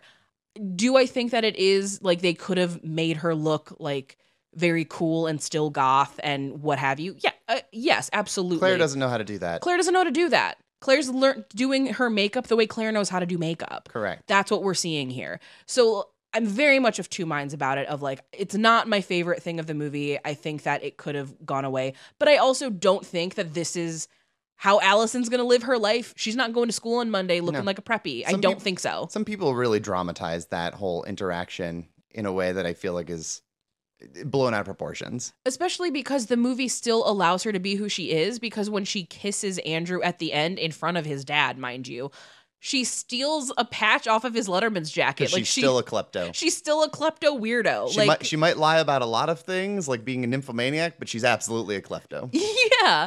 So like we see her do that, and it's like, okay, yeah, no, she's still a weirdo. Like they didn't do, change her makeup, and then magically she's gonna hang out with Claire on Monday. Like that's not fucking happening. No, but like but, but Monday though, like this movie thinks about the future, and it doesn't give you answers. It proposes that things might be different. Like mm-hmm. there's that whole interaction where there's okay. Here's the thing. Uh, I'm gonna I'm gonna be um, unpopular opinion. Claire's fucking right. Claire is right. Like they Again, give this her, is a movie where everyone is right. They give her so much shit when she calls it like it is and is like, that's not gonna happen. And the best part is because Bender's the one who's like, you know, really fuck you, you're an asshole. And she's like, oh yeah, what's gonna happen when I go by your friends? They're gonna laugh their heads off. The- gonna, gonna take them to your cool metal shows, and he's just like, don't talk about my friends, and immediately gets defensive rather than yes. answering the question. Yes, like so she she she's fucking right. And I I realized when when I said it. So the line in the movie is her saying like they'll laugh their asses off. Like that's the line.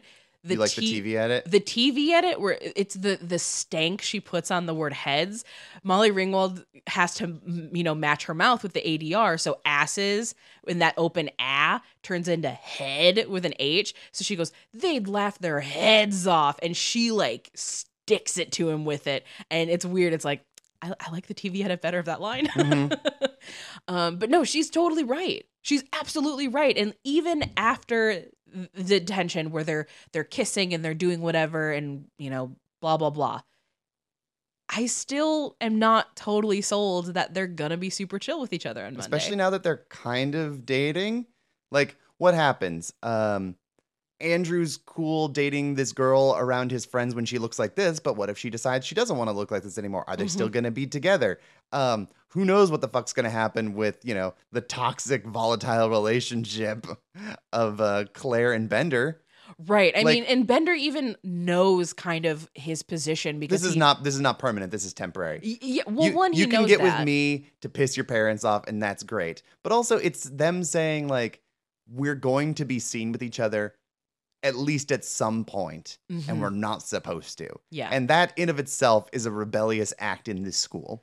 Yeah. And like the fact that she gifts him an earring and it's like a real diamond like but they were a christmas present like that is kind of like this big thing and it almost feels like hey at least we'll have this like so if things go bad on monday we've got this together mm-hmm. Then I assume Alice and I are better people than you guys, huh? Us weirdos. Would you, would you do that to me? I don't have any friends. Well, if you did. No. I don't think the kind of friends I'd have would mind. I just want to tell each of you that I wouldn't do that. I wouldn't, and I will not. Because I think that's real shitty. Your friends wouldn't mind because they look up to us. You're so conceited, You're so conceited. You're so, like, full of yourself. Why are you like that? I'm not saying that to be conceited. I hate it. I hate having to go along with everything my friends say. Then why do you do it? I don't know. I don't. You don't understand. You don't. You're not friends with the same kind of people that Andy and I are friends with. You know, you just don't understand the pressure that they can put on you. I don't understand what? You think I don't understand pressure, Claire? Well, fuck you!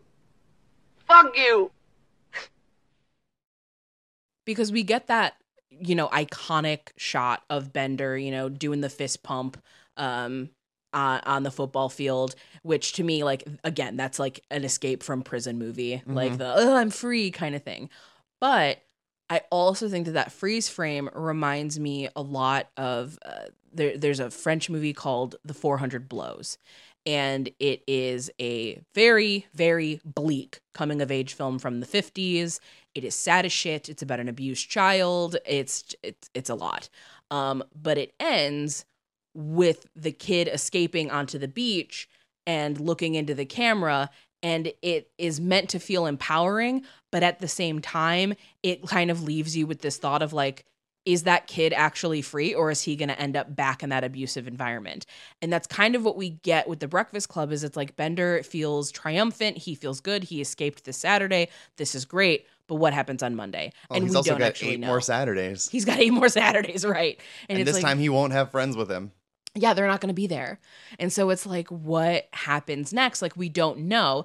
And I think that that is also to the benefit of this movie's legacy is that even if we watch this movie and we're like, yeah, Breakfast Club, freeze frame, you know, the way that it's been parodied so many times mm-hmm. before, the movie itself is looking ahead, even if we as the audience are not. And I feel like there's like a little thing in the back of our minds when we see this where we're like, yeah, don't you forget about me. Yeah. Even that song, like with it, it's it, it's it's a plea don't forget about me. Mm-hmm. Like it is, it's not, hell yeah, we did it. We're awesome. It's like, for the love of God, don't forget me. Please don't forget me on Monday. Well, it's like also, even even if like they don't stay friends or whatever, it's just remembering the sentiment of that one that one weekend. Mm-hmm. Like carry that with you. Mm-hmm. Even if you got to go back to school on Monday, even if you have more detentions, even if you know your parents still suck, even if you're still stuck in your clique, you had something real and sincere mm-hmm. for um for a fleeting day. Mm-hmm. Remember something sincere and something warm and a safe place where you could open up to fucking people around you. And sure, they might be a shit about it, but at the end of the day, you all understand each other. Mm-hmm. And I, I, yeah, I think that there's just fucking human connection, man. There's so much power Real, in that. Genuine human connection. Absolutely. And you know, we've been extremely positive this entire podcast, and I don't want to you know dismiss or wash over the aspects of this movie that are not great. Well, no, it's an all white cast. They're mostly rich kids. Like it's it's many John Hughes problems, but where I've settled with John Hughes as a whole is I am not judging this man for what his films are not. Yeah. I'm judging these films for doing exactly what they are trying to do and for what exactly they are which comes with faults that are part of reality. Because guess what? This is what my high school looked like. Our high school wasn't that nice, but it was hella fucking white. Mm-hmm. This is what my high school looked like. This is a form of reality. Mm-hmm. But if you take this at gospel being like this is the only form of reality, it's not John Hughes's fault per se that every fucking teen film for the next several decades was also an all white cast. Right. That's a systemic issue. That's not a John Hughes issue. Correct. This is this is a larger issue with this genre, not a specific John Hughes problem. Yeah. And eventually, um, I want to have uh, Jourdain Searles on the podcast, who is a film critic and a podcaster. She did a thread on Twitter a couple weeks ago that was just absolutely masterful, where she was specifically talking about the films of Greta Gerwig and how she, as a black critic, hates this idea that she is supposed to hate Greta Gerwig's movies for being so white, where she's like, I don't want Greta Gerwig trying to tell black stories because mm-hmm. that's out of her depth. And I'm starting to come around and feel similarly to John Hughes, where it's like we saw how he handled black people. Yeah, it's bad. Like he's not good at it. I don't want him telling black stories because stay in your lane, John. Stay in your fucking lane. He can't do it. And yeah, there's plenty to critique about how this how the genre as a whole again took the wrong things from his movies and what that meant was the default of whiteness but again we live in a fucking white supremacist society that was that's the default in all situations not just teen movies mm-hmm. and again that doesn't make it okay that's not giving it a pass it's looking at the fucked up shitty reality we live in and looking at it in its face mm-hmm. and that's the shitty re- reality that we're in and it fucking sucks mm-hmm. so like i think that's that's how I feel about John Hughes, as opposed to like feeling very much like I felt like a as as opposed to feeling like oh I got to take this dude down a peg because no one's looking at him critically the way that they should be. Everybody looks at him critically. well, pe- people do, but like it's it's that the the moments those those mm-hmm. those, those WrestleMania moments are the yeah. only things that stick in your brain, and like that's that's good and bad. Yes, it means like yeah, the glaringly bad shit like fucking Long Duk Dong that sticks in your brain. Yeah, that shit's but, bad. But the glaringly good stuff also sticks in your brain. But it's all of the, the the deeper things beyond the moments, the intent behind the moments. What does that fist bump mean? Mm-hmm. Is it optimistic or is it just optimistic for now? Yeah, like that. That to me is a significantly better discussion of John Hughes's teen films in particular. Yeah. So this is some other stuff that uh, Mike McPadden says in Teen Movie Hell that I quite like says so criticize all you want about how lip gloss and a mom acceptable hairdo could cure quote unquote creative oddball Ally Sheedy. The Breakfast Club stands as a generation defining classic. Good, bad, indifferent, or nauseating and soul shattering. Hughes's adolescent magnum opus did for 1980s teens what Rebel Without a Cause pulled off in the 50s, Easy Rider reinterpreted in the 60s. In the 70s, kids smoked their entertainment so they were happy with other people's nostalgia via American Graffiti and Animal House but let's not gloss over what the Breakfast Club cost us as a culture. Just as Walt Disney co opted and assimilated the thrills of the traveling carnival or the seaside boardwalk, scrubbing away their danger while concocting the mega corporate theme park, John Hughes strip mined 80s teen sex comedies. Hughes reversed the process of alchemy, transmogrifying these films' inherent madness into middle of the road mush. After this $1 million investment brought in $51 million in theaters, the property morphed into a never-ending cash geyser on cable TV and the home video. On top of the financial windfall, The Breakfast Club also enabled studio executives to boast about scoring a youth hit without having to blush about fart gags, intoxicated dogs, and if they had any shame, underage flesh. The Breakfast Club successfully opened the decade's teen movie moment to female viewers, and that's admirable. However, he also inspired film companies to stupidly try courting the newly enlarged audience by going mawkish and melodramatic. For an especially heinous example, witness the 1988 Molly Ringwald and Andrew McCarthy snooze fest Fresh Horses. Hughes himself hit the same dead end in 1987 when he remade his previous year's hit Pretty in Pink as the gender flipped some kind of wonderful as Hollywood adjusted its product down for the market widening PG 13 rating, and teenage boys found bona fide pornography with increasing ease, the result was a post Porky's apocalypse. The monstrous success of The Breakfast Club essentially bit off the genitals of the 80s teen sex comedy, chomped them into goo, and spewed forth a froth that steadily evolved into our present intertween monoculture. When you grow up, your heart may or may not die, but my favorite movie genre and all of the liberating promise it contained definitely did. And here's where I lay the blame. Again, that's not the movie's fault. Nope. It's not John Hughes's fault. Nope.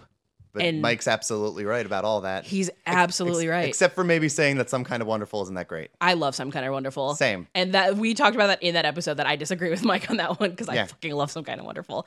But no, he's totally right. Like this movie was incredible. It was, you know, generation defining. It was just so boundary breaking. And then everything that came after it took the wrong lessons from it. Mm-hmm. It turned the teen genre kind of gutless. It turned it into a monoculture, one that we are still to this day fighting tooth and nail to get out of. Mm-hmm. Like when this episode goes live, the movie Bottoms will be out in theaters. It is queer, it is a sex comedy, it is raunchy, it is inappropriate, it uses, you know, not politically correct language, it is very in your face and I am already dreading the discourse surrounding this movie uh, because it's going to be fucking out of pocket because so many people are not prepared to process a quote unquote problematic fave anymore. Mm-hmm. Like there are going to be people, the people who get it, they're going to be like, this movie's fucking amazing. This is life changing. I love it. The people who don't get it are going to be like violently against this movie. And it's because they want teen movies to look more like The Breakfast Club and I don't understand why both can't exist. I agree. Cuz like there's there's even problematic things about this like Molly Ringwald wrote all about it by watching it with her kids and wrote a great uh, op ed about it. Yeah, we talk about it a little bit more in depth in our 16 Candles episode because I think it's a bigger problem in 16 Candles than oh, it yeah, is here. Sure. Um, but she wrote a piece for The New Yorker about rewatching her movies with her daughter. And she goes into the parts that have not aged well, including in The Breakfast Club, where Bender puts his face between her legs and mm-hmm. you know there's an upskirt shot that's a body double that's not molly ringwald um, but you know she's underage when that scene happened and her reaction is that she you know hits him in the back and is like fuck you man but she doesn't rat him out she just kind of accepts it because in the 80s that's how we that's what we were taught to do is boys are gross to you and you just have to kind of fucking deal with it. Boys will be boys. And what's always fascinating to me though about that scene because I know that scene is there. I know that it's coming and I had it in my head of like, "Oh, this is going to be so bad." And then the scene happened and I was like, "Wait, the movie tells us that he's being a piece of shit for this. The mm-hmm. movie is not encouraging this behavior. It's He's, in character for him to do that. Yeah, like it'd be shitty. disingenuous for him to be like, "Oh no, let me shield my eyes." Right, like he's being a shit. And it's like again, it's not giving a pass, it's not giving an excuse for it, but it's like Oh no, the movie is telling me that this is a bad thing for him to do. So if people thought that that was funny, or they took that as like, oh, I would do the same thing. That tells me way more about that person than than that scene does. Yeah. Again, the movie's very clear about what it's saying. Mm-hmm.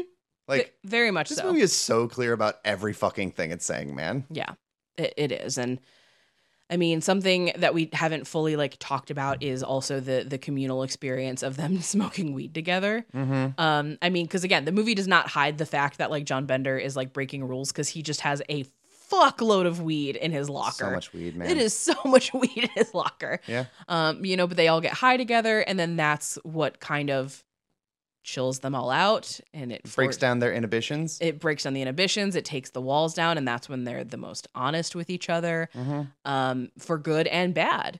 And I think that there, there's something about communal experiences. Like, I'm not saying that that means like you should get do drugs with your friends or you should yeah, go get drunk with your friends. I love drinking with my friends. It's one of my favorite things. But like, it's weird because I do think about how you know, again, I've talked in the show about being kind of a wild child during, you know, certain eras of my life. Some of my most like treasured conversations I've had with people have been when we're both like high out of our fucking minds. Mm-hmm. Um, I mean, that some of my most cherished moments are at a uh, 24 hour diner at like 3 a.m., mm-hmm. where everyone already, like, you can become best friends with some fucking woo girl who came from the gay bar and also some shitty punk from the carnival themed punk bar up the street that people refuse to let it be a carnival themed punk bar. Mm-hmm. They're just like, no, it's the same old shitty Holt punk bar it used to be. Yeah. Like, you can have like bonding experiences that are so intense there. And then, like, you fill yourself up with food and you come down off of being drunk and you sober up a little bit and like that's when you have like the most real moments of your life with the people you care about yeah like there, there's something really powerful and that's not to say that you can't also have those you know deep connective moments without being you know under the influence of something no but like for me mm-hmm. spiritually these are some of the most important moments I've had. Fucking same, because I know who I am, and who I am is extremely high strung and like a, a control freak and neurotic as hell. And so when I am not sober, I do chill out. I am a little bit more vulnerable. I am a little bit more willing to let people in in mm-hmm. ways that I typically am not. And so that does foster like very deep connection for me. Like I just recognize that that's something for me as an individual. And if that is something good for you as well, that's awesome. If that doesn't work for you, also awesome. Because again, we're all fucking different people and our problems are different and our lives are different, but we're still fucking people. Mm-hmm. And that's the central tenet of this movie. Isn't it neat? My God, are we going to be like our parents? Not me. Ever. It's unavoidable. Just happens. What happens? When you grow up, your heart dies. Who cares? I care. And admittedly, this episode has been a lot more about kind of like big brain issues rather than like individual events throughout the movie. Dude, this is a big brain movie. It's a big brain movie. And also, there are so many podcasts that have done like beat by beat assessments of the Breakfast Club, and that's not what our show is anyway. Exactly. But like, this is, this is cinema. Yeah. This is classic cinema. this isn't just teen fare, which means there is no shortage of eh, analysis and dissection of this. Exactly but I hope that this was a worthy conversation for three years of This Ends at Prom, an experience that has absolutely changed our lives for the better. I think so. Yeah, and I don't want to get too too sappy, and I feel like we say the same thing every year on our anniversary, but this is like what I look forward to every single week, and I love these conversations, and I feel like I learned so much about you, and I learned so much about me, and you know it it helps reshape the way that I look at the world around me and the people I interact with and it's just wild that that all happens in movies typically set in fucking high schools. High school never ends. I mean, it doesn't. And like it's high school ends when you decide it ends, but most people don't stop being in high school. Yeah, it like it you know they they joke that like you know the four years in high school the most four important years of your life and then you become an adult and everyone's like it doesn't actually matter high school doesn't mean shit it doesn't matter but it does like it does because the way that we learn to interact with each other is sort of formed here because it's when you finally start doing things on your own terms but you know you still have bosses you still have principals like you still have authority figures that are sort of keeping you in line and mm-hmm yeah, there's, you know, freedom and, you know, the, a lot of things do change and not being trapped in a literal high school is a godsend for so many of us. But like a lot of those feelings don't go away. A lot of those insecurities don't go away. They just change shape. Mm-hmm. And I think that's why The Breakfast Club is so timeless and is able to be enjoyed by, you know, a variety of generations, including, you know, the generation now who the high school experience or the breakfast club is like unrecognizable to the high school experience now and yet it still resonates because those feelings of being misunderstood and those feelings of being anti-establishment and those feelings of realizing you know we need to be banding together to fight the real enemy but instead they put us into these little niche groups and then have us infighting so that we're too busy and too distracted arguing with each other about you know, pointless bullshit to recognize that the people in power are the ones that are causing all of the actual problems in our lives. Like mm-hmm. that shit doesn't go away. Nope. Still uh still sitting there and people the day we're recording this is the day that Trump's mugshot's gonna come out, and everyone's oh my god, like, I'm so excited! Ha ha ha! Isn't Trump's mugshot silly? Ha ha ha! I'm like, no, this is gonna be funny, but also like, but also like, let's not. We got forget. other shit we gotta focus on, dog. let's not forget the fact that like this is gonna be like a nice, uh, a nice little, a little, a little treat for all of us. But also, if your activism uh, starts and ends with making fun of Trump's mugshot, get out of my face. Mm-hmm. people are dying, Kim. Kim, people are dying. I know the answer, but Harmony, the time has come. The Breakfast Club is asking you to the prom. Yes, no, maybe, sending them on their own. I've kind of been avoiding revisiting this one for a very long time because I don't know, man. I, I didn't want the Breakfast Club to be to be bad. I didn't want it to be hokey. I didn't want it to be like a Garden State, basically, mm-hmm. or like a Perks of Being a Wallflower, where it's like, oh man, this was the deepest shit I ever saw when I was like 17, but now it's like, oh god, it's embarrassing. Mm-hmm. I didn't want it to be like that, and it's not. Yeah, like it is such a well fucking made movie, and it balances like the the the moral quandaries of just like having a conversation with someone like it's some my dinner with andre shit mm-hmm. it balances that so well with like a teen medium and it doesn't get into like quirky overwrought nonsense like mumblecore as we would see it mm-hmm. like it, everything has a point everything mm-hmm. has a mm-hmm. purpose there's not a wasted beat in this movie mm-hmm. like it is just fucking pristine yeah and i don't know I, I, think I said when we did like maybe i probably said this about most of the John Hughes films where I'm like Pretty in Pink's my favorite John Hughes film. It's like Some Kind of Wonderful is my favorite John Hughes film, and I'm like maybe Ferris Bueller's my favorite John Hughes film. Who knows? But like I don't know. I, in the moment, because it doesn't have to be forever. In the moment, The Breakfast Club is my favorite John Hughes film. See, and here's the thing, which is like wild as hell, is because I know I've been very much on like some kind of wonderful, like that's my my thing. I think my favorite John Hughes movie period is Planes, Trains, and Automobiles. Well, um, certainly, but that's, that's absolutely. The adult. I'm talking teens. But the teen movies, like, it's like saying your favorite band's the Beatles, but like it's it's so fucking it's the formative. best for a reason. It's the best for a reason. And like you go back and you rewatch it and you think you remember like similarly to how I was like, I remember Revenge of the Nerds, it's terrible. And then you watch it and it's way worse than it than you remember it.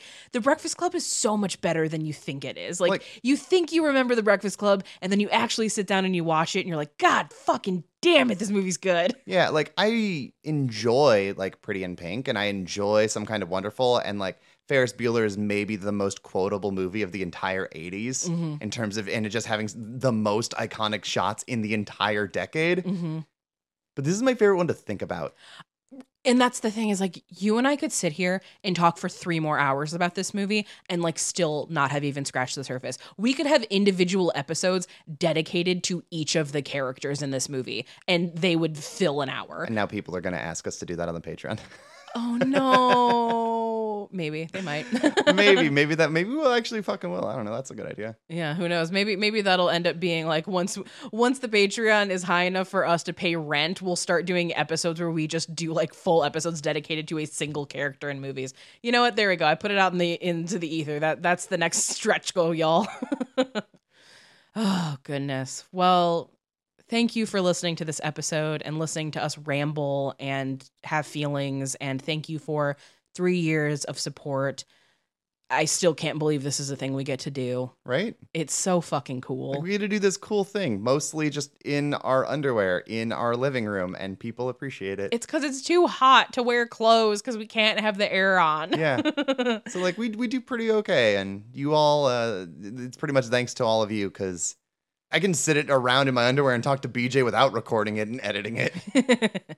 yeah, the fact that we're still doing this while also still working 40-hour jobs is uh, nothing short of miraculous in my opinion because all of the other like big podcasts that are like in our realm, like that's their job. Like their job is podcast. Or they have editors. Yeah, we don't. Yeah. we have we have each other. um, I mean, that's all we need. That's all we need. It's you and me against the world, baby. yeah. But you can follow the show on Twitter and Instagram at This Ends at Prom. You can follow me on Twitter, Instagram, TikTok, Bluesky at BJ Colangelo. And you can follow me on Twitter and Instagram at Velocitraptor, Veloci underscore trap underscore tour. And at Bluesky at Harmony Colangelo. I have been using Bluesky. I'm, so I'm not really using the other ones too much. But then again, I wasn't that much to begin with. Yeah, that's also true. So proportionately, pound for pound, I'm using Bluesky the most, I guess. and thank you as always to the Sonder Bombs for allowing us to use title as our theme song. Harmony, this is a biggie who gets to be the band that is recommended with The Breakfast Club.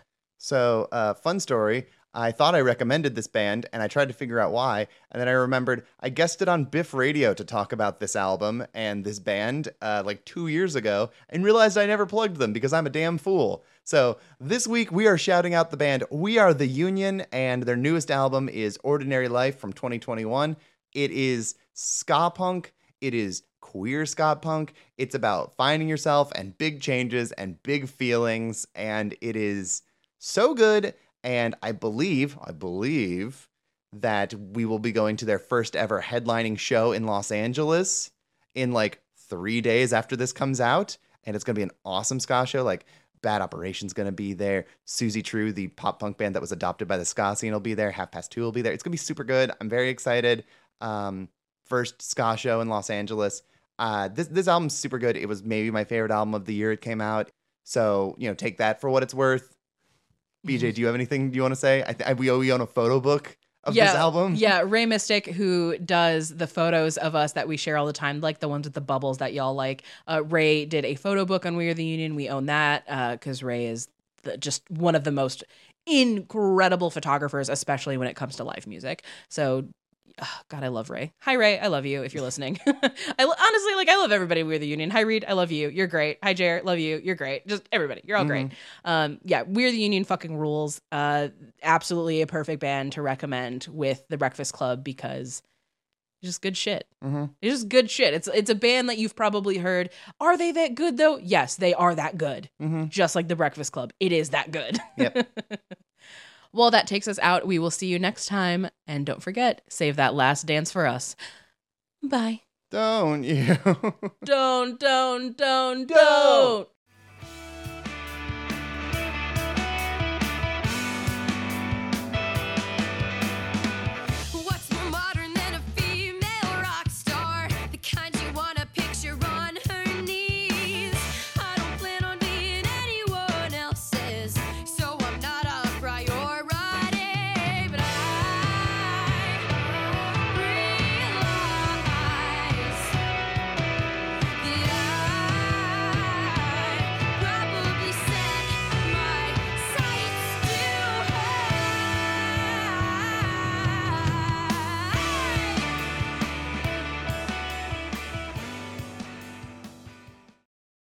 see us as you want to see us.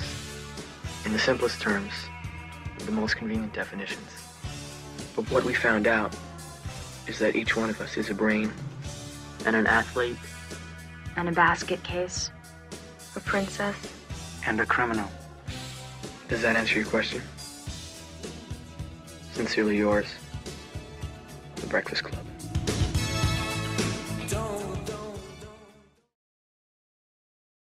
This episode was brought to you by Pod People Productions. To find more episodes of this show and others, please visit podpeople.me.